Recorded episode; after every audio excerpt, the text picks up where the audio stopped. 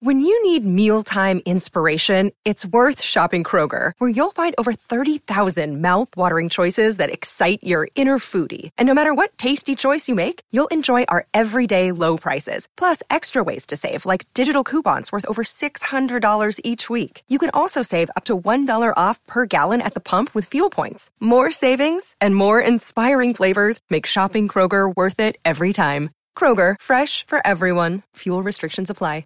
Step into the world of power, loyalty, and luck. I'm gonna make him an offer he can't refuse. With family, cannolis, and spins mean everything. Now, you wanna get mixed up in the family business. Introducing The Godfather at Chumba Casino dot com. Test your luck in the shadowy world of The Godfather slot. Someday, I will call upon you to do a service for me. Play The Godfather now at Chumba Casino dot com. Welcome to the family. No purchase necessary. V G W Group. Void where prohibited by law. eighteen plus. Terms and conditions apply. Today on Barca Talk.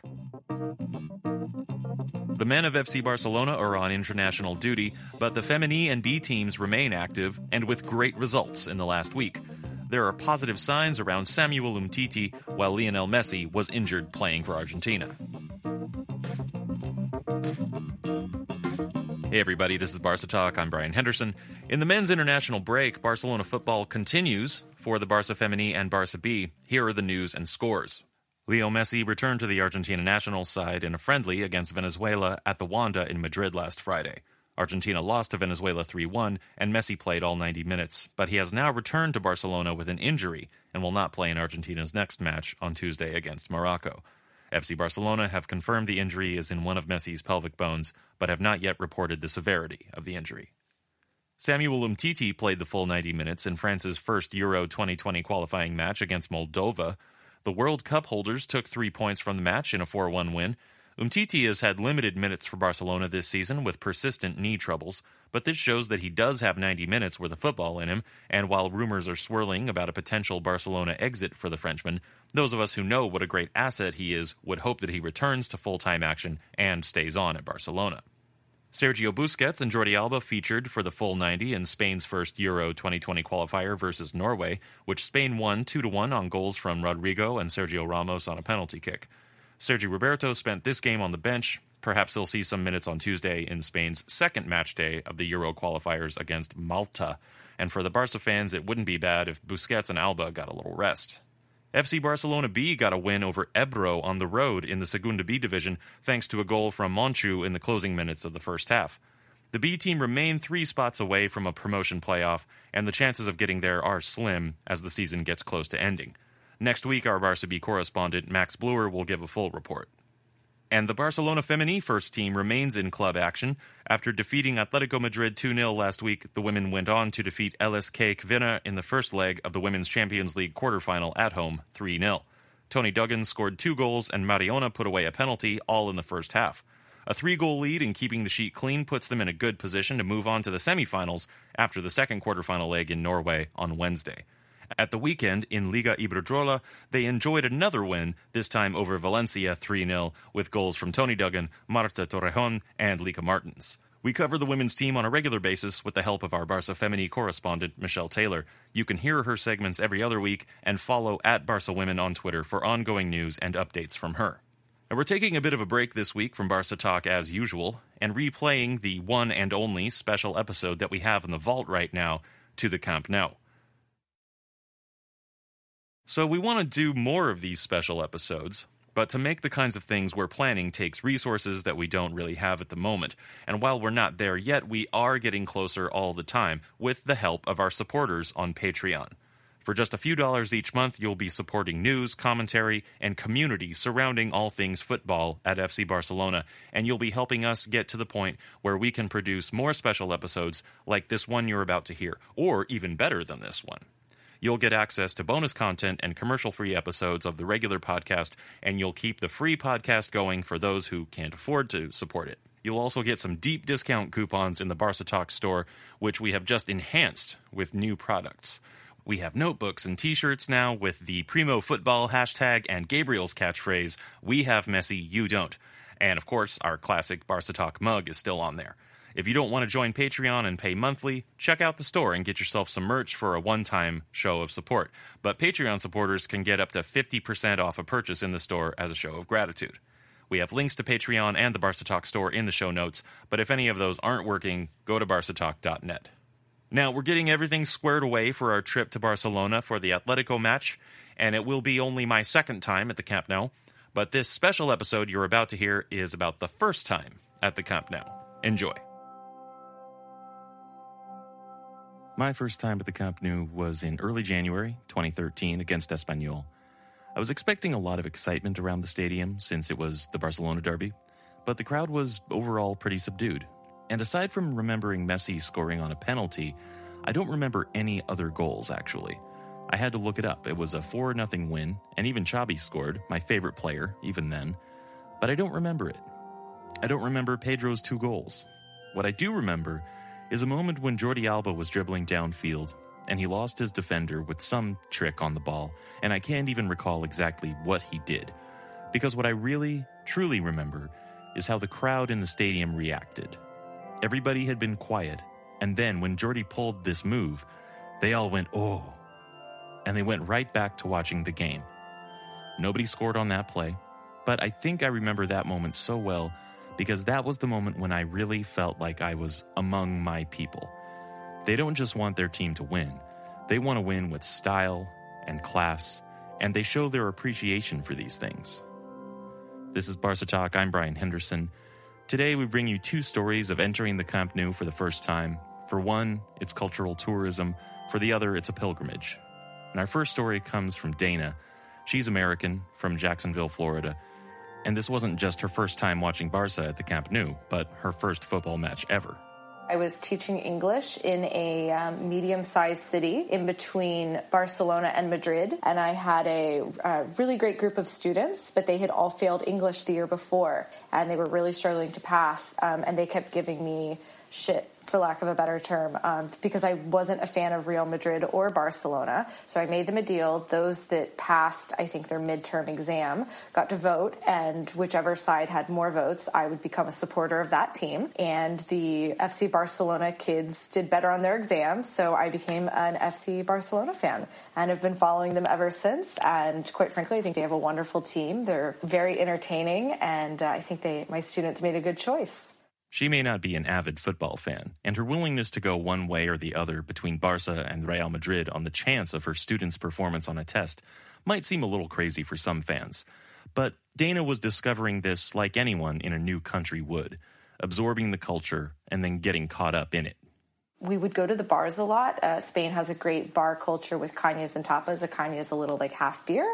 And we would go, and they're great two-hour matches, go watch some kind of early evening-ish for Spain at least, then go out to dinner or go for a club night out. Um, so they were always really fun. Um, I tended to go with either friends of mine. It tended to be, um, I was the odd girl out at these things normally. Um, would go with some local friends I had there. There were a lot of other European guys, but we would often go and watch the games together in bars and always had a great time. And you can hear people cheering in Spain if it's a big game across the whole street. Um, across the bar, you know, you can hear people f- from their homes screaming, it's awesome. Um, I was there in Madrid when um, Real Madrid won um, against Atletico in, goodness, when was that? two thousand sixteen um, Champions League. And the entire city just shut down and everyone went to a fountain, and it, it was just amazing.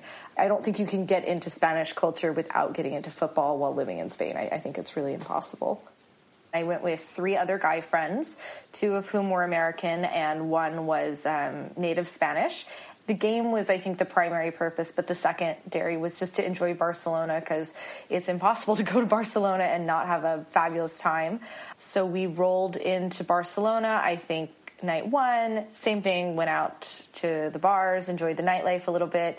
Next day, got up, and we're trying to figure out how to go to the game.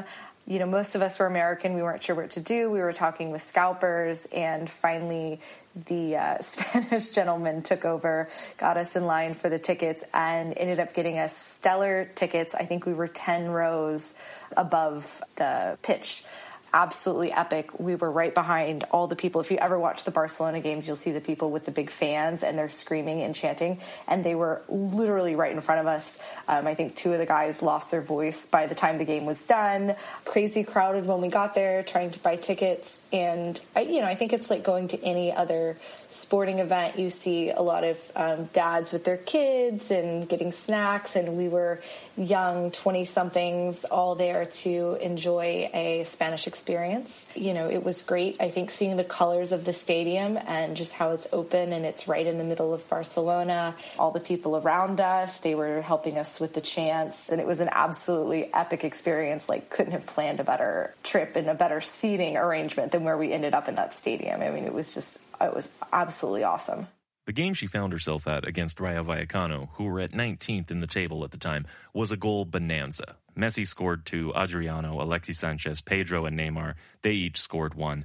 Rayo didn't score at all. It was six nothing in the end. And for Dana, the whole time in the stadium showed her something new about football culture in Barcelona. I didn't know anything about Rayo Vallecano. The friends I went with picked it out just because we knew it would be a, a surefire victory and a great experience at Camp Nou, as it was most of our first times going. What surprised me the most was the fervor of the crowd. Um, I definitely grew up in the Deep South. I'm used to crazy fans, um, it more American-style football games. But, I, I mean, the guy in front of us literally went hoarse by the end of the game. I had never seen such a dedicated fan base in my life before, constantly cheering on the team. I mean, it was a six nothing win, and these guys acted like each goal was, you know, going to save their mother dying of cancer. I mean, it just, the intensity alone was a total experience. My favorite goal was definitely Messi's second goal. I've never seen something like that, just such a light touch. I didn't think it had even gone in, and then for them to just score a goal, and the entire stadium erupted, and it was just a great Messi goal. Nothing beats a Messi goal. And for a newcomer, someone who isn't as invested in it as those fans sitting in front of her, what did she take away from all this, and what were the highlights for her? La Liga is arguably one of the best football leagues there is. Now that I live in uh, Ireland, I deal more with the Premier League, watching those games, and they're definitely not as exciting as the La Liga games. That's just my opinion. I got to see Neymar, quite frankly, before he got as dramatic as he's been recently, and to see Messi, arguably the best players in the world, and to see them both play and both score um, in the prime of their careers was an absolutely amazing experience. Even leaving the stadium, everyone was just cheering the whole way out. The, the group of friends I went with, we ended up stopping at a few bars, getting a few cocktails, and walking back to where we were staying. And just the energy throughout all of Barcelona post that win was just incredible, and you could you could feel the energy well into the next morning. I've been to more football games since and have always had a wonderful experience, but quite frankly, none will top that first experience, and um, I would absolutely love to go back. If you if you do get the opportunity, uh, be prepared for the pipas or sunflower seeds that will be everywhere flying um, around the stadium. I remember thinking it was very different than the uh, typical American hamburgers and hot dogs you'll normally find in our stadiums. Now, I wanted to ask my co-host and podcasting partner Gabriel about this, and he had special first-hand knowledge of Dana's experience. Now, Gabriel, you were at that same match with Dana, and that was also your first time at the Camp Nou, right? Yeah, that was my first time, and uh, I can tell you I was super excited to go to this match. I wanted to go to the match five hours before the match. That's how excited I was. I just wanted to make sure that I completely enjoyed the experience. I wanted to get there early, right when the, the gates opened. I wanted to see the warm-up, and I just wanted to be comfortable because I hate going to matches rushed. It doesn't matter what type of sporting event. And so for this one, since it was my first time uh, navigating through the buying the tickets and all, all the jazz that comes along with it, I just wanted to make sure that I got there on time with no rush. And I just really wanted to soak up the experience and enjoy it. Right. So you soaked it all up. And now thinking back, what is the strongest memory of that whole day for you? It's funny because, you know, the match was amazing. You know, I got to see Messi score. And for me, seeing him score a cuchara or a chip shot like that, for me was, I couldn't even ask for anything more. I mean, we had everyone score. You know, we had Sanchez score. We had Pedro score. We had Neymar score. Neymar just got signed essentially, and he scored. And so all those things. But for me, it had to be the warm up. When I saw Messi and Dani Alves warming up, I've never been in such awe of professional athletes. especially since I played football my whole life. And I, you know, other sports, pro basketball, pro football, I can't really put myself in that type of shoes just because of my physical attributes. I'm not as tall, I'm not as big. But with football, you know, I played all my life, and to see Dani Alves and Messi, who are not that much taller than me, the way they passed the ball, their first touch, they were doing forty-yard passes, and the ball never touched the ground. I've never seen anything like it. I've never seen anything like it. And seeing Messi in person, that's the other thing. Just what he did, everyone's watching him, uh, the movement he does, his warm-up, it just makes it look so simple. And I envy that because for me, as a football player, I, you know, I had to really work really hard. I had talent, but to do things, I really had to work hard. And to see these professionals, especially Messi and Alves, just warming up, just like they're at the beach, just having a great time. And everyone was awed. They just kept going backwards. You know, they started at ten yards, then they went to maybe fifteen, then twenty, and then all the way to like forty-yard bombs. And they just never, the ball never touched. The ball never touched the sod. Yeah, see, and, you know, memory is a funny thing, right? Because just like I was saying at the beginning of the show, the thing I remember, I mean, I was at a four nothing game, and I remember one of them because it was Messi taking a penalty. I don't remember any of the other goals, but I do remember just that one move that Jordi Alba made during the game. And I didn't get there early enough to see the uh, warm-up, but I can appreciate how it wasn't the goal or even necessarily something from the game or a notable moment that would make the stat sheet that stood out. And that's what's so great about being there live and going to the, the game and going to the stadium. And when I was a kid growing up, my grandpa would always take us to Dodgers games early enough to to watch batting practice sometimes. He just loved that sort of thing. Now, also, when you're there behind the goal, as you were with Dana, she mentioned the pipas, and I don't remember any pipas in my section because I was up in the lateral second tier, very much away from the flag waving and chanting. It was much more subdued. So w- what's the sunflower seed shower situation like when you're there behind the goal? Well, let me tell you the first thing. Spanish people don't know how to eat pipas. So that's the first thing. So they use their fingers to take the seeds out, essentially, because, you know, baseball is not a thing here. And it's it's funny. It's like one of those things that you just take for granted. Playing baseball as a kid, having sunflower seeds, you just get used to what, you know, getting ready for the ball, and you're eating sunflower seeds, and you just figure out how to get the seed out with your with your teeth and the tongue, right? So she's completely right. In our section, they were going nuts. Everyone essentially had a bag of pipas, and they do one at a time, which I thought was weird because you when you so use your fingers, yeah, but when you use your fingers, right, it's just you're not going to have that many in your mouth to to take out the seed. It's just complicated, right? And so she's completely right. So after the match, when we were taking pictures, the floor was completely littered with pipas.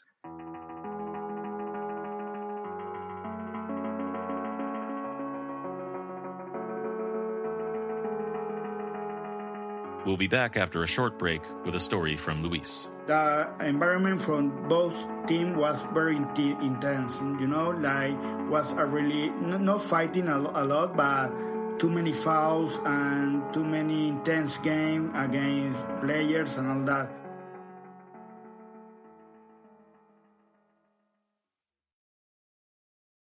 Welcome back to Barca Talk. There's one thing you need to know for this next story from Luis, and that is that a bufanda is a scarf. Now, unlike Dana, Luis has been a Barca fan for a long time. Uh, so many years ago, I don't remember. I think from high school, something like that. It's growing up a little bit for a little bit, and now I'm a big supporter from Barca. Luis is from Venezuela. He's been living in Madrid for years now. But when he arrived, he didn't waste any time in making the trip to Barcelona in spring of two thousand seven during his first year in Spain. My first game in Spain has to be a Barça game. The match of Barça-Getafe in the Camp Nou was in May and was a really, really game with a good atmosphere and good season. And yeah, a really, really good game. It wasn't in springtime, so it was a wonderful weather. Very sunny, but not hot. And no rain. Was a really, really good day for work in the city. Was my first my first time in Barcelona. I landed. I have to go to the stadium and I made the tour. So was I left the luggage in the hotel and go to the stadium and visited uh, all the tour and the museum and all that. I spent all day in in the stadium. First, like visiting the tour and then for the match. Um, for me, it was a perfect day. This makes me think of how when you've anticipated something for such a long time, and now you're finally doing it, you become sort of hyper-aware of everything around you. For Luis, it wasn't just the stadium or the tour, the weather, but even getting from the subway to the stadium is still a memory that stays with him.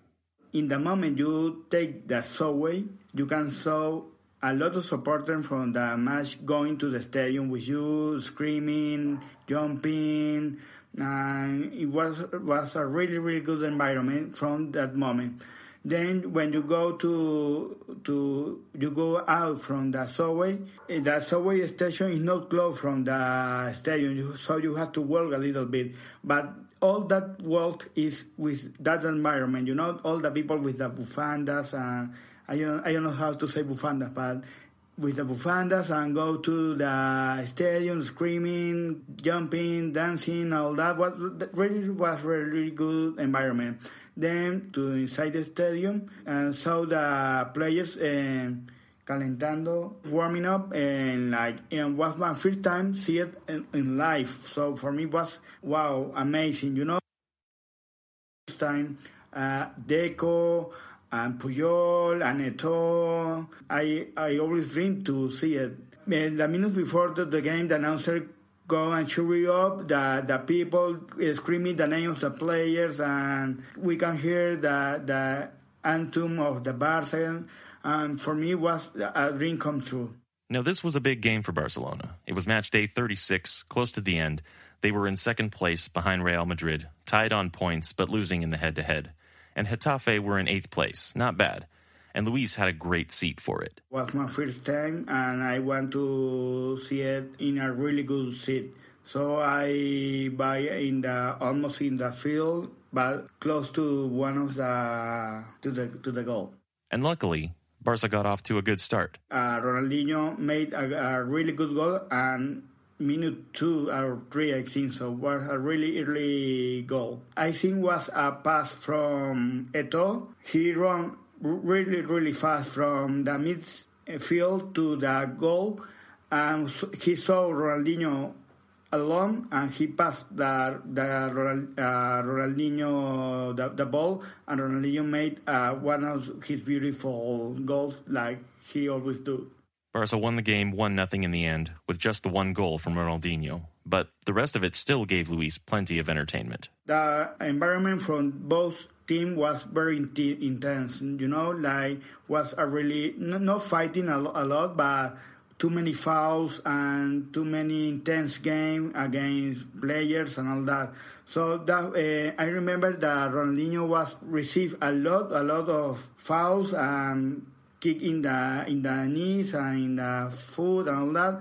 And was a moment that Ronaldinho lost his mind and he kicked in the in the leg, I think, I don't remember well, uh, one of the players of Getafe, and Ronaldinho get a red card, a, a direct red card. So the lone goal scorer also got ejected in the fortieth minute, forcing Barcelona to play down a man for the entire second half. It was one of only six red cards he received in his entire career, and that's pretty special. Unfortunate, sure, but also it was a lot more rare to see Ronaldinho get a red card than to score a goal. But of course, Luis doesn't focus on that too much. For me, the, the best moment was that I can see the, uh, a match that Barca won for the first time in life, you know, for me. And also, I can see uh, Ronaldinho making one of the lastest goals in his career in Barca. Amazing day in my life. I could sympathize with Luis. If you grow up in Barcelona, the Camp Nou is just part of the landscape, part of the city. But for us who come from far away to go there, and especially the first time, it is an amazing experience.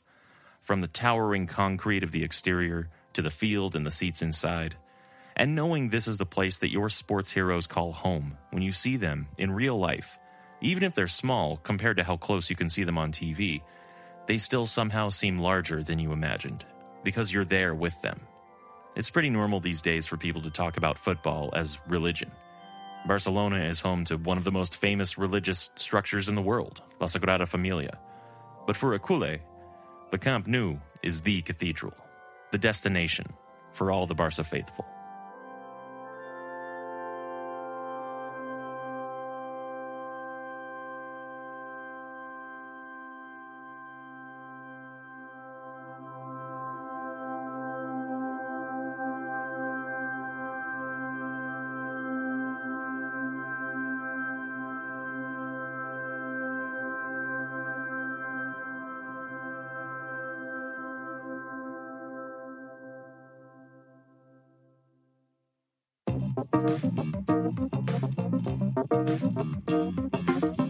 Thanks to Dana Humphrey and Luis Calderon for sharing their stories with us. Gabriel Quiroga conducted the interviews, editing and sound design by Brian Henderson, and the music you heard throughout this episode was written by eighteenth century Catalan composer José Elias.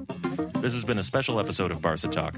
For news, commentary, and match coverage of all the Barça football teams, find us every Monday of the season wherever you get your podcasts.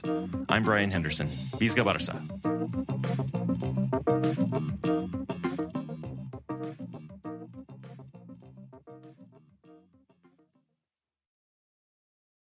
Sports Social Podcast Network. It is Ryan here, and I have a question for you. What do you do when you win? Like, are you a fist pumper, a woohooer, a hand clapper, a high fiver? I kind of like the high five, but if you want to hone in on those winning moves, check out Chumba Casino. At chumba casino dot com, choose from hundreds of social casino style games for your chance to redeem serious cash prizes. There are new game releases weekly, plus free daily bonuses. So don't wait. Start having the most fun ever at chumba casino dot com. No purchase necessary. V G W Group. Void where prohibited by law. See terms and conditions. eighteen plus.